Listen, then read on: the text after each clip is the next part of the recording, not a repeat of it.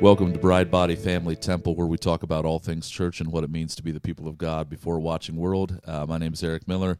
With me today, uh, recording are Mr. Matt Rowe Hey, and our good friend, Mr. Pat Weaver. Hey, Yes, good sir. see you. Yes, sir. Good to have him here. Um, today, um, or what? Not just today, but what we're going to be talking about uh, on the, probably the next several episodes. We're not exactly sure how many we'll do on this. Is about a year ago, um, Mercy Hill Church uh, started holding services at uh, a second location out on the western an- end of our county. Uh, we now call it Mercy Hill West. Um, so I guess we don't really use this term a lot, but that kind of technically makes us multi-site, right? eh, okay. Ish. Technically, but but we that, that's part of the story that we want to tell is this kind of is this kind of what the Lord has done over the last um, several years.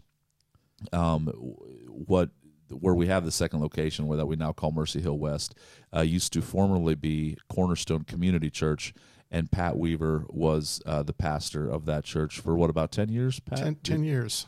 Yeah, for, for 10 years and is now uh, a, uh partner at Mercy Hill Church, remains a good friend. And so, what we, we wanted to do today is just kind of um, talk a little bit about the story of what God has done there. Uh, I think from both perspectives, both from Pat's perspective and also from ours, um, uh, over the last several years. And then we'll, we'll, we're probably going to do a couple episodes kind of wandering out of that then just on the whole discussion around multi-site and uh, you know having multiple locations um, as a church is which is something that's become um, ever increasingly kind of popular over the last couple of years and uh, and again just to uh, I guess muse on it somewhat um, talk about what we've what we've learned uh, what's what's good what's bad what we're still trying to figure out and just you know how in it all we're trying to just uh, go forward and um, uh, for the sake of the gospel and make disciples that that make disciples. But uh, yeah, thanks for being here today, Pat. My pleasure. Good It's to have honor. you. So why don't we talk first of all, Matt uh, and Pat uh, d- uh, met first. So uh, Matt, you knew Pat before I did, and why don't you start there, just with how you guys met, and then we'll kind of get into the story of. Uh, uh, yeah, it was it was early on at Mercy Mercy Hill. Hill, and um, so I had it, it was right when I was coming on as elder, or right in the in the process. But um, I had, I'd quit my job, and um, I felt that calling, um, and then I went to work at two of our local nursing homes as chaplain, and so uh, I had a resident that passed away and uh, it was calling hours were were um, Monday night, and that's usually when we had our elders meeting. And I I I, I just felt I just felt a tremendous urge that I had to be there. I don't know why exactly. Um, I do now, but I thought, well, I, I just had to be there for the family, and um, and so like I um, called you guys as elders and said, hey, I, I'm going to be a little bit late. And unbeknownst to me, it was like an hour and a half, almost two hour line at the uh, at the calling hours at this church, and the line literally wrapped around the church onto the outside. And so I'm I'm standing there, and uh, uh, you know we're just doing you know just standing waiting patiently. was it cold? It was yeah, it was a little chilly outside. it? Yeah, it was it was it was winter or close to winter. Important, non-important. Yeah, and um, and so there, you know, I'm I'm standing in line, and and there was a guy in front of me, and um, you know, never seen him before in my life, and we were, you know, um, as the line kept moving, you know, about maybe an hour into the line, he started talking to me, and I started talking to him. I'm not sure who initiated it. So you guys are both really friendly. It took you an hour. Of Yeah, standing yeah, yeah. Surprise.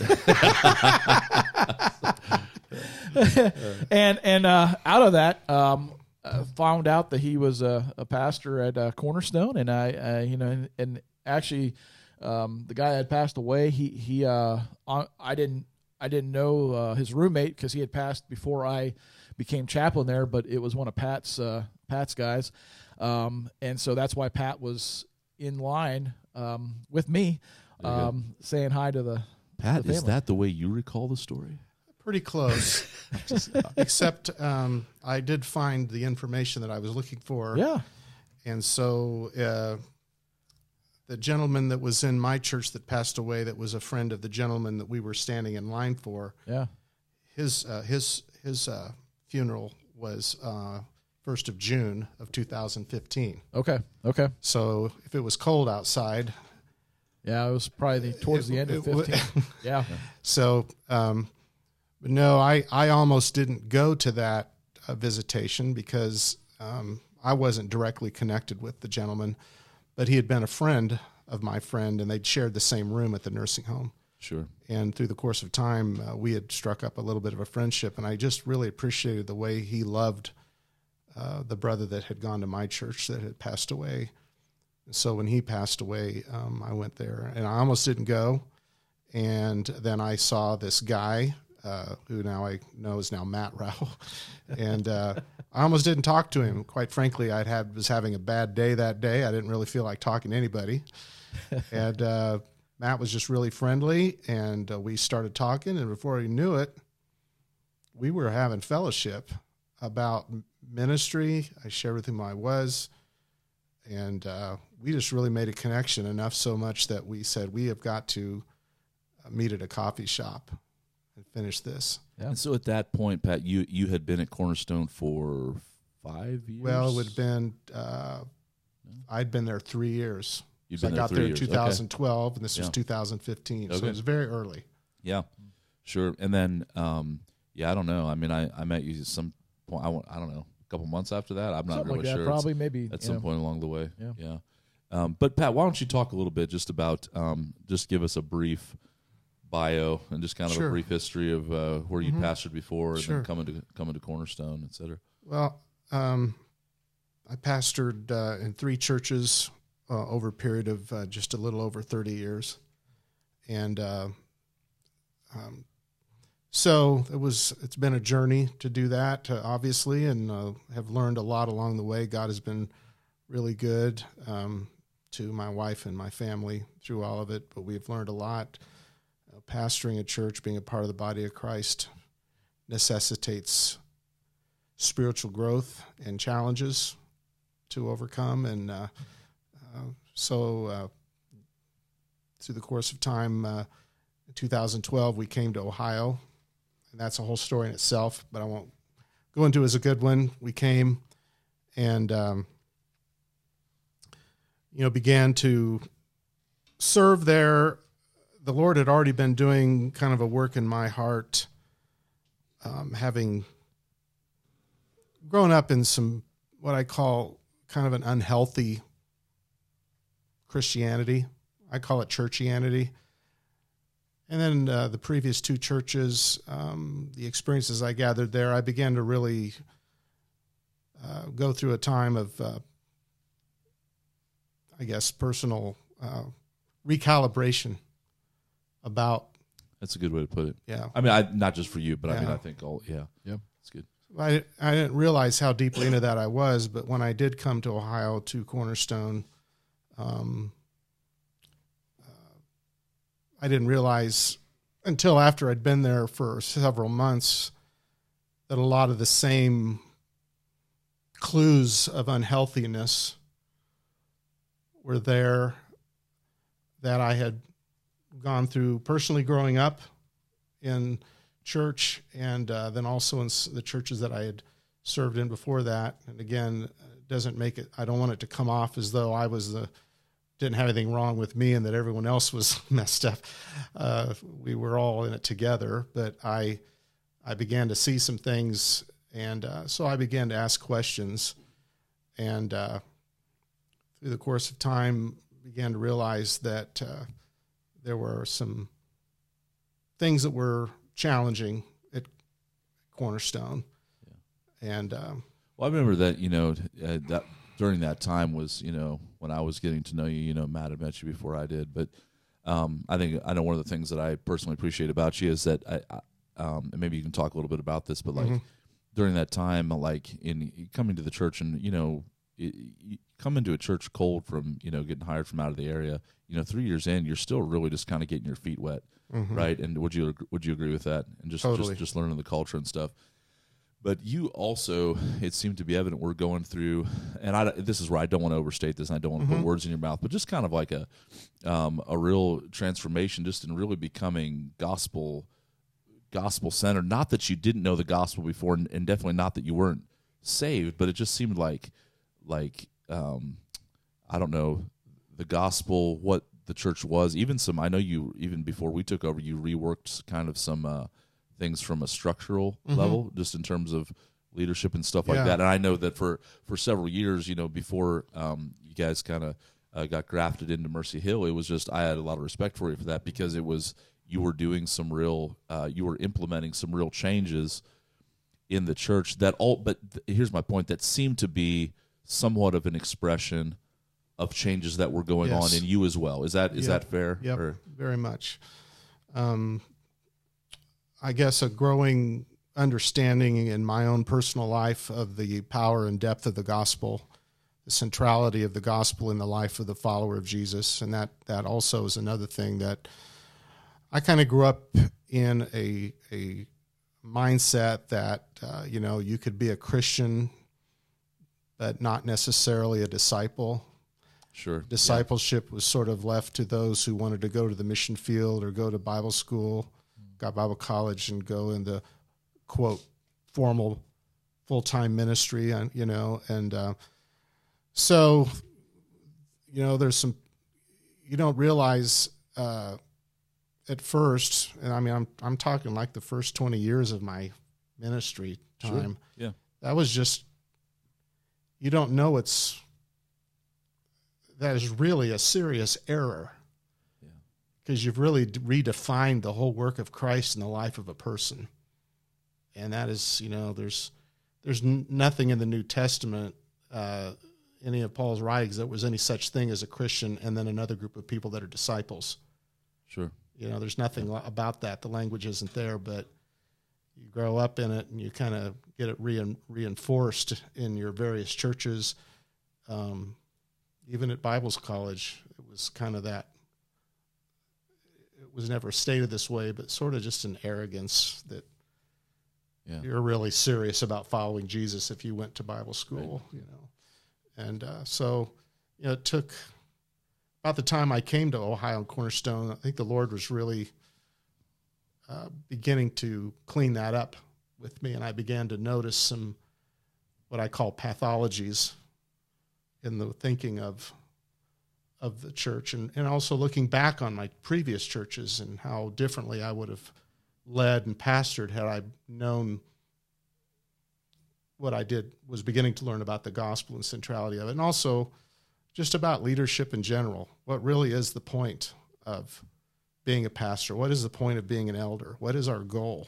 Yeah. Well, what are so, what are some of those, as you put it, pathologies, and uh, and then maybe we transition to it Well, along with that um, some some of the uh, some of the leadership stuff that you were reworking. You know, I grew up- thinking. I grew up in uh, kind of a. I don't want to step on any toes, but I'll just It's say all it. Uh, just just sort of the the American way of doing church is the superior way of doing church, Yeah.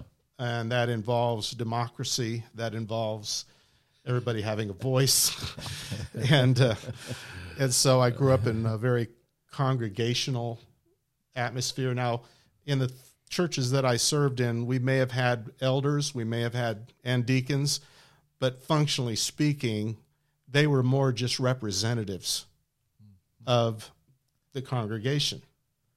Many of them have family members in the congregation with uh, conflicting um, with conflicting goals. And, uh, so this really, you know, everything's fine until there's conflict in a local church to resolve, and that's when you really find out uh, what's really important. And again, uh, you know, I was just uh, there's a lot of things I wish I could do over too, uh, looking back. So it's Well, not like I'm looking at everybody is. else. I can tell what's going to happen right now. Is as you're talking, I'm I'm making a bunch of notes about all future podcast episodes that we're going to do just on these Great. individual things. Like, I'll know, try but- not to. Well, no, no, but but I think I'd like to chase a few of these rabbits for a while, and they're Mm-hmm. really not rabbits; they're big Oh yeah.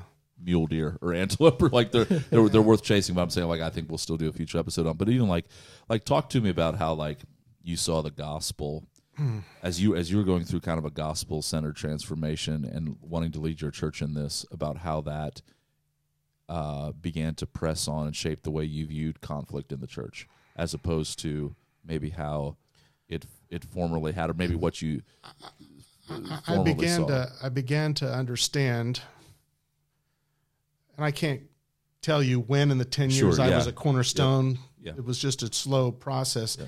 You know, I began to understand that conflict in the local church is is uh, unresolved conflict in the body of Christ in the local church is is always a failure of either knowing the gospel or a failure to obey it. That's good. It's just that simple. Okay.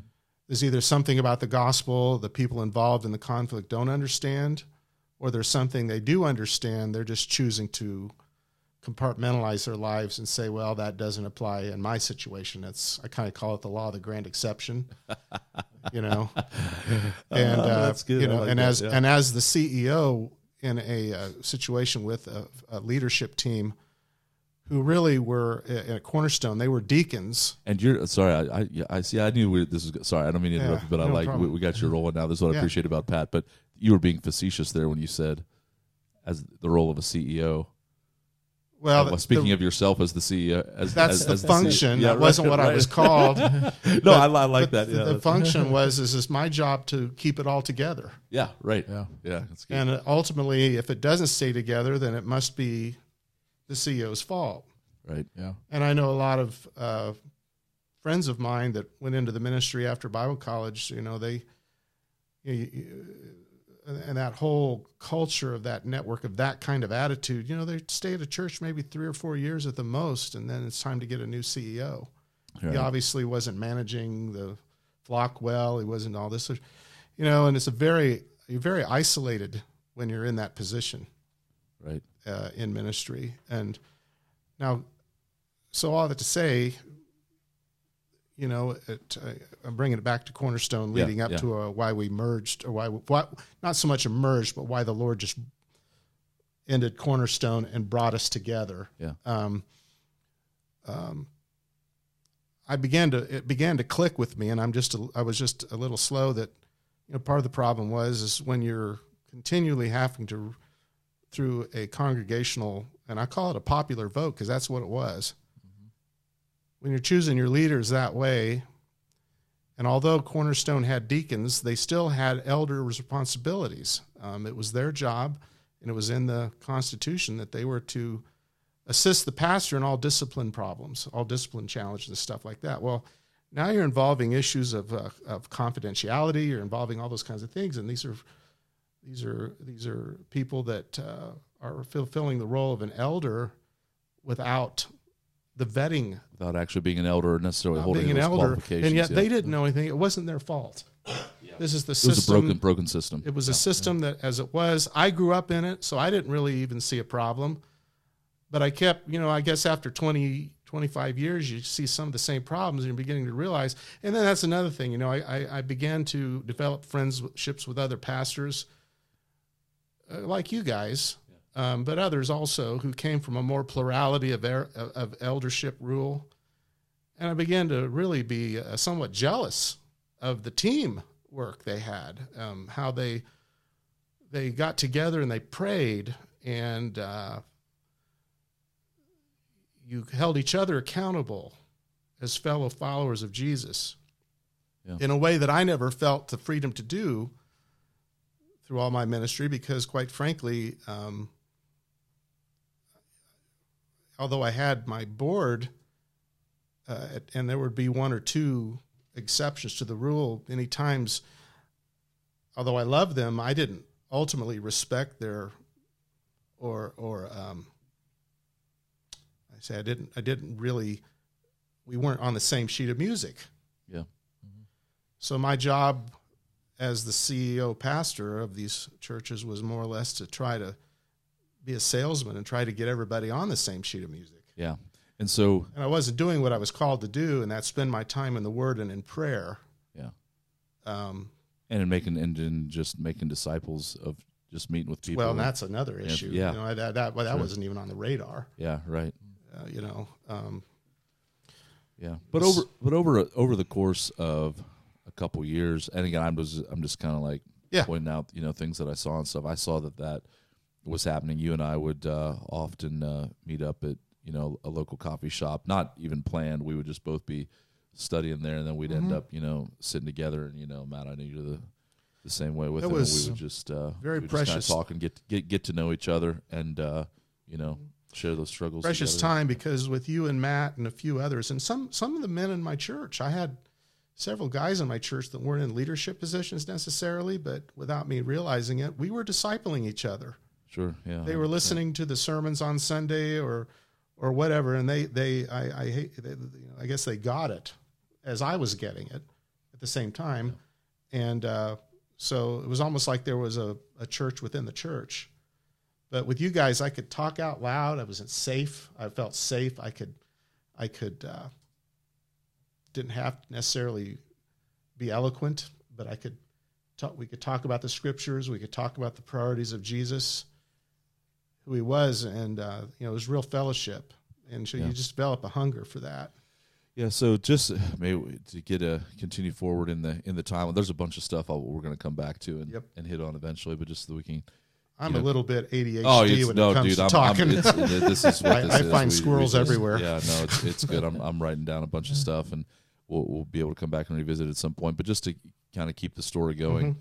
Uh, for some cohesion for those listening, but like Mm-hmm. Sure. so, a couple years in though, you're there. We meet you, or Matt meets you about three years in. yeah, um, we begin to you know all develop kind of a little bit of a friendship um, and again just regularly talk about church and life and what's going on and and preaching week to week and the role of you know leaders in the church and eldership and the centrality of the the just the process and of and the mission of making disciples and um, how the gospel needs to Right. need, needs to shape everything and then and I'm kind of fast forward or go go ahead Bree, you gonna say something and maybe you're going to get to this, No, but there ahead. was just a key moment where uh, a group of men that that uh, that had been going to Cornerstone, we we were uh, working through growing together, and uh, we decided that we really needed a retreat. And uh, you know, there were voices that said, "Well, we've never had a retreat uh, in the history of the." of Cornerstone, there'd never really been a men's retreat like that. The church was about 25 years old when I got there. And it just wasn't part of the culture. They had a lot of potlucks, they had a lot of things, a lot of holiday events, but not a lot of that kind of thing. And there were some even said, well, no one will even go. But we ended up having over a dozen men go. And uh, through some connections, we got hooked up with a gentleman named Cam Wolford who we ended up supporting as a missionary, and I believe Mercy Hill does now. yeah we do Um, Cam uh, has a ministry called Servant Leaders, where their whole ministry is to fulfill the Great Commission by uh, making disciples who are leaders, who make disciples who are leaders, who make disciples who are leaders, and um, and how that all fleshes out. And Cam did our retreat, and in preparation for that retreat, Cam had had asked everybody to uh, get ready for that retreat by reading a book called Autopsy of a Deceased Church by a writer named Tom Thom Rainer. All right, yeah And uh, so uh, one of the sessions, we so the, the retreat was centered around these bullet points. Uh, first of all, what is the gospel? Not that it that it is more than just a way to go to heaven and to escape God's wrath and hell. It's much more than that. It is the Christian's life. From beginning till we see Jesus, it is everything. It governs everything in our relationships, our forgiveness, our restoration. It is uh, so that that doesn't even do it justice. You know, we we hammered on that. We also hammered on that. Okay, then what is the great, what is the great commission? We went to Matthew twenty eight. We talked about discipleship. We got our discipleship uh, misunderstanding cleared up. You know that um, a genuine believer is a follower of Jesus. There's not a genuine believer who isn't a follower of Jesus. You know, and that has a lot of ramifications, huge, on uh, how you even preach a sermon, how what how you even look at a text. Isn't it fun when you start off on a bad trajectory? Just the whole course of everything, you know, is is going to be off. But when you get that trajectory right, It's it gigantic. it locks you into hitting the target And- for and the- everything. and the Yeah. funny thing is, if you would have said this all to me 12, 13 years ago, I'd agreed with everything. I'd have said, yeah, oh, yeah, I, I get that. I understand that. I think Christians are very good at deceiving themselves because we use the same terminology and we're so used to hearing it. We don't actually take time to contemplate what does it really mean. Yeah. What are the ramifications? So all that to say, we talked about discipleship. We talked about the Great Commission. You know, it's not about just being a disciple. A disciple makes disciples who can make disciples. Again, what is it? What is a disciple?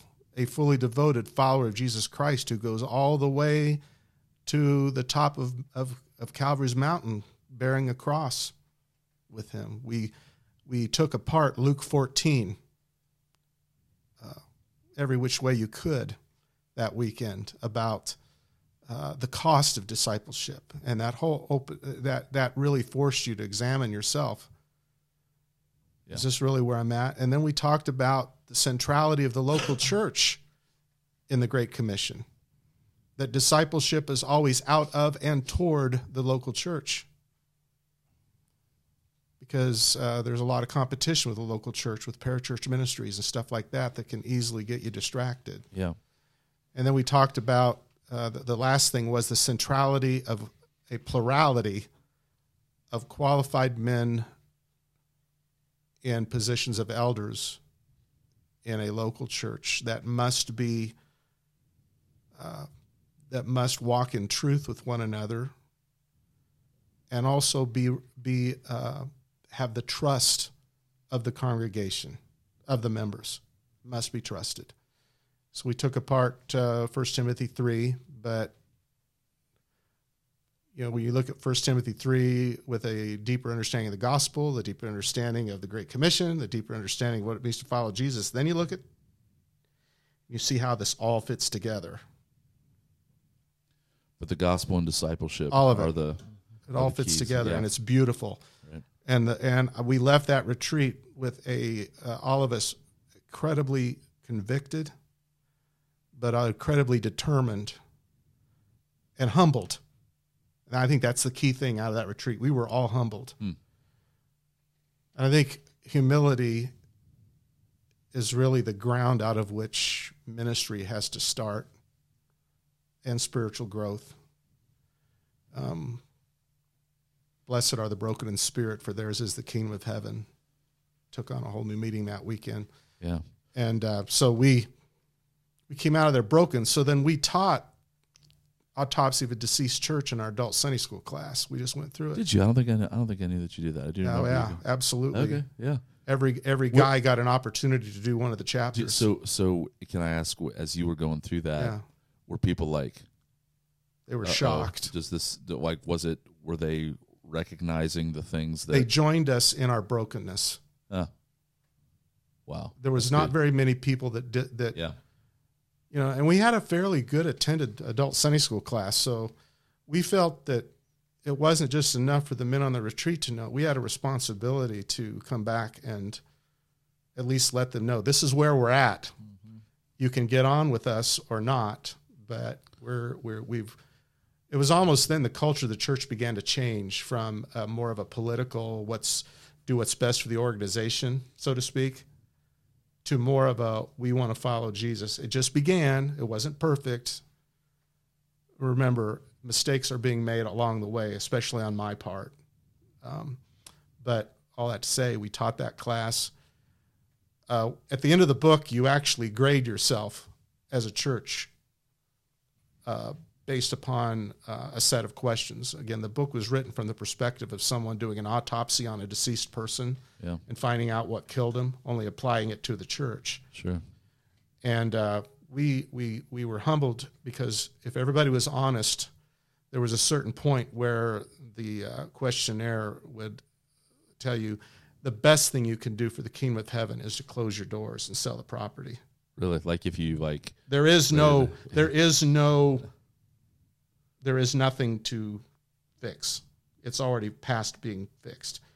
We weren't there yet, but we all agreed we were the step before that. So there was hope. I don't know if you want to. well, take off I well, that. geez, yeah, I got, I got, a bunch, I got, a bunch, I got a bunch of thoughts. Now this is good. This is good stuff. I'm, I'm trying to, yeah, I'm just, I'm uh, frantically write, writing things down here so that we can revisit it eventually. Just to, to comment quickly, what I appreciate about that is just listening from the outside is um, honesty. Mm. You, I, you said earlier that Christians are very good at deceiving themselves. Is that what you said? Yeah, and to say that just the opposite way, we're not very, always very good at being honest and and honestly assessing our situation and just the whole principle of in order to get to where you want to be, you have to be honest about where you're at. You know, it's if you have to admit that you're lost if you ever want to get uh, to where you're not currently, and um, and that takes that takes honesty. And so I, I think that that's uh, as you guys again just listening from the outside, like as you're going on this journey of really just getting into God's word and realigning yourself with what the word says in regards to leadership, um, what the church is, discipleship, and then and then being honest about it because it is totally possible. Yeah, because I feel like I've seen this is to do those type of retreats or have those types of things where you're getting the information and they go, oh yeah, that's really good, that's really good, but not applying it to yourself in a way that's intellectually honest because it actually stings. You know what I mean? It, it it's it's hard to admit um, where we're at sometimes and how, and how far we've drifted. So, and, and that idea of humility that you touched on is just really really important. Um, I think true discipleship is always going to bring the disciple through stages of repentance. yeah. You're constantly repenting. Yes. All of life is one of repentance. yeah. Absolutely. And uh, otherwise, it's just a retreat on a calendar. We got emotionally moved, but nothing really changed. Yeah. That's false. Re- that's not repentance. You know, repentance is being transformed and being different than you were. Now, I just want, want to just again, spirit of honesty, say that this wasn't like a program that we had worked out and orchestrated and then just went through the steps. We learned this on the fly This was happening in real time. it was happening Yes. in real Yeah. time. Um, you, you know, uh, when God does a work, it is not always seem. It, it, he takes whatever time he needs to take to do it, and Yeah. and I've removed the word efficiency from my vocabulary. That's good. Um, what I think is efficient, I don't have the authority to say what's efficient. God has His timetable. Yeah. I just want to day by day, moment by moment, now follow Him through it. Yeah, and I, so I think this is a good spot to land the plane. We're going to come back uh, for a part two on this, and next time we're going to talk a little bit. Uh, we'll probably try to um, finish the story at least a little bit, just the broad strokes of Mm. how you got from that place right there of, of having this moment of kind of uh, awakening and renewal, and then kind of walking it out over the next season, and then how uh, we actually came to uh, kind of be grafted in into Mercy Hill and some of the things that that God did there. But we thank you guys for listening. We hope this has been helpful as we talk about all things church and and hopefully live out the mission that Christ has given us before a watching world.